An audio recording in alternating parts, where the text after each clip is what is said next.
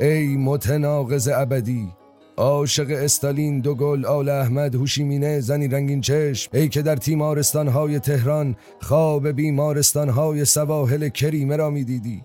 ای همسن شاه معاصر اختناق ای شهروند شکنجه ای گنجشکه که در بدر خانه های اجاره ای پسر واقعی ابراهیم و نیما با هم ای بی خانه ای بی آسمان ای بی سقف ای بی زمین.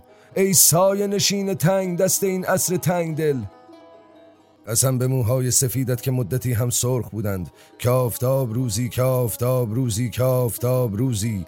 بهتر از آن روزی که تو مردی خواهد تابید.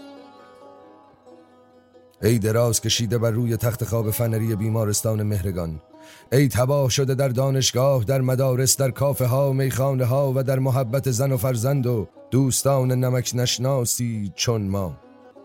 ای امیدوار به این خیال که زمانی استالین در خیابان چرچیل ظهور خواهد کرد و رفقایت برای معالجه شاش بندت تو را به مسکو خواهند فرستاد. ای متناقض ابدی عاشق استالین دو گل آل احمد هوشیمینه زنی رنگین چشم و سیاوش کسرایی با هم. ای که در تیمارستانهای تهران خواب بیمارستانهای سواحل کریمه را می‌دیدی. ای که می‌خواستی پسرت را به شوروی بفرستی به جایش به آمریکا فرستادی. ای که از خانه اجارهیت در امیرآباد خواب جایزه لنین را می‌دیدی. از پله های گران قیمت تیمارستانی خصوصی که حقوق تقاعدت را بالا می‌کشید سلای آزادی در می‌دادی و گمان می‌کردی به از قماش کاستروس و که از کرباس لنین. ای متناقض ابدی که سادگی روحت به پیچیدگی همه عقایدت میچربید و سادگیت کندوی اصلی بود که انگار فقط یک ملکه داشت و زنبورهای دیگرش نبودند. ای مثل باقی از درختان گردو در ذهن کودکان ساده شعر ای اسماعیل ای ایستاده در صف آزمایشگاه های شهر با شیشه بلند در دست و جنگلی از تصاویر رنگین بر سر. ای خواب گرد شرق و غرب ای خیانت شده ای بی حافظه شده پس از نوبت ها شک برقی ای ناشتای عشق ای آشنای من در باغهای بنفش جنون و بوسه. دکمه های نیمه سیاه و نیمه قهوه‌ای پستان های ورم کردت بوی بوسیدن می‌دهند. دو شانه برهنت به دو قل یک چشم میبانند که از پشت پوست مرده جهان را مینگرند. تماشا می‌کنی؟ نمی‌توانی حرف بزنی؟ به جای حرف زدن بوسه می‌زنی. بلند نشو از رخت خوابت. بلند نشو اسماعیل. حرف که می‌زنی گریم می‌گیرد که چرا حرف نمی‌توانی بزنی؟ ای بهار فقید کلمات بر گلستان مخدوشی از دهانی افسرده. ای اسماعیل بلند نشو از رخت خوابت. ای همسن شاه معاصر اختناق ای شهروند شکنجه. ای گنجشکه که در بدر خانه های اجاره ای پسر واقعی ابراهیم و نیما با هم. ای بی خانه ای بی آسمان ای بی سقف ای بی زمین. ای سایه نشین تنگ دست این عصر تنگ دل. ای شاعر نسلی توحید است گورت کجاست تا که به مدد عشق تو را از اعماق آن بیرون کشم. ای اسماعیل ای برادر من بلند نشو از رخت خوابت. یادت صبحانه است که در روز اول انقلاب خوردم. خاطره مرگت آب غسلی است که شهیدی سوراخ سوراخ شده در انقلاب را دادم. بلند نشو از رخت خوابت. ای که واجه ها را هم یک یک و هم دست دست فراموش کردی تو را به خدا بلند نشو از رخت خوابت. مثل آسمانی که پرندگانش را فوج به فوج فراموش می کند مثل شبی که ستارگانش را فراموش می کند بلند نشو از رخت خوابت.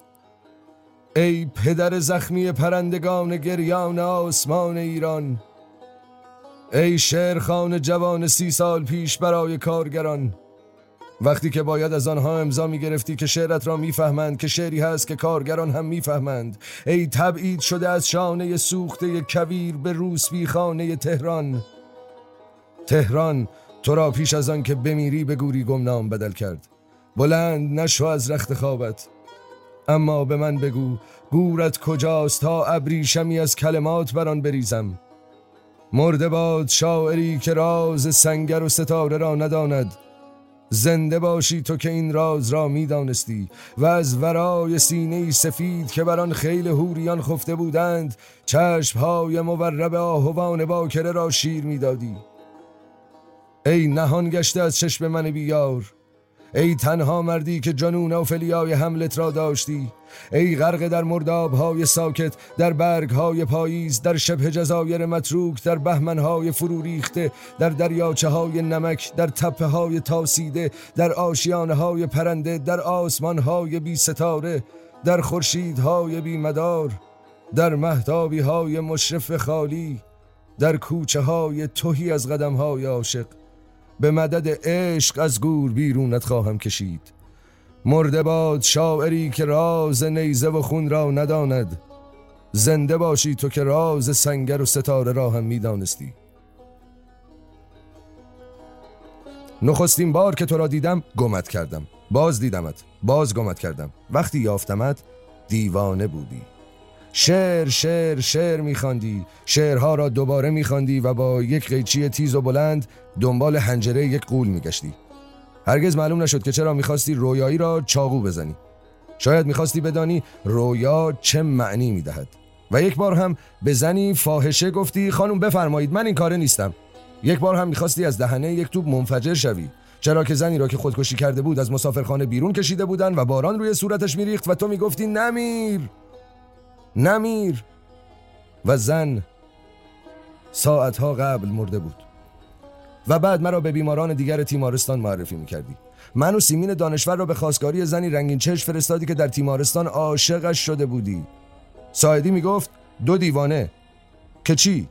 و انگار ما همه عاقل بودیم و آن شب ای بدعت گذار شاعران زبان پریشی عالم به گوش آن زن رنگین چشم چه میخواندی؟ دلداده هاج واج موهای سرخت را تماشا می کرد آیا او زنده است تا سراغ حال عاشقانه چهره تو را از رنگ نگاه او بگیرم؟ و یک بار هم گفتی زهری مرد خوبی است. و یک نفر پرسید شاعر خوبی هم هست؟ و تو به سکسکه افتادی. و من باز گمت کردم باز یافتمت. مسلول بودی؟ دیوانه بودی؟ سکته کرده بودی؟ از هند برگشته بودی؟ و من و تو و دخترم و پسرت رفتیم دربند یا درکه و با هم عکس گرفتیم. عکس ها افسردند اسماعیل. انگار چشم های زمان بر آنها گریستند. عکس های بعد از مرگ هستند اسماعیل. انگار عکس هایی هستند.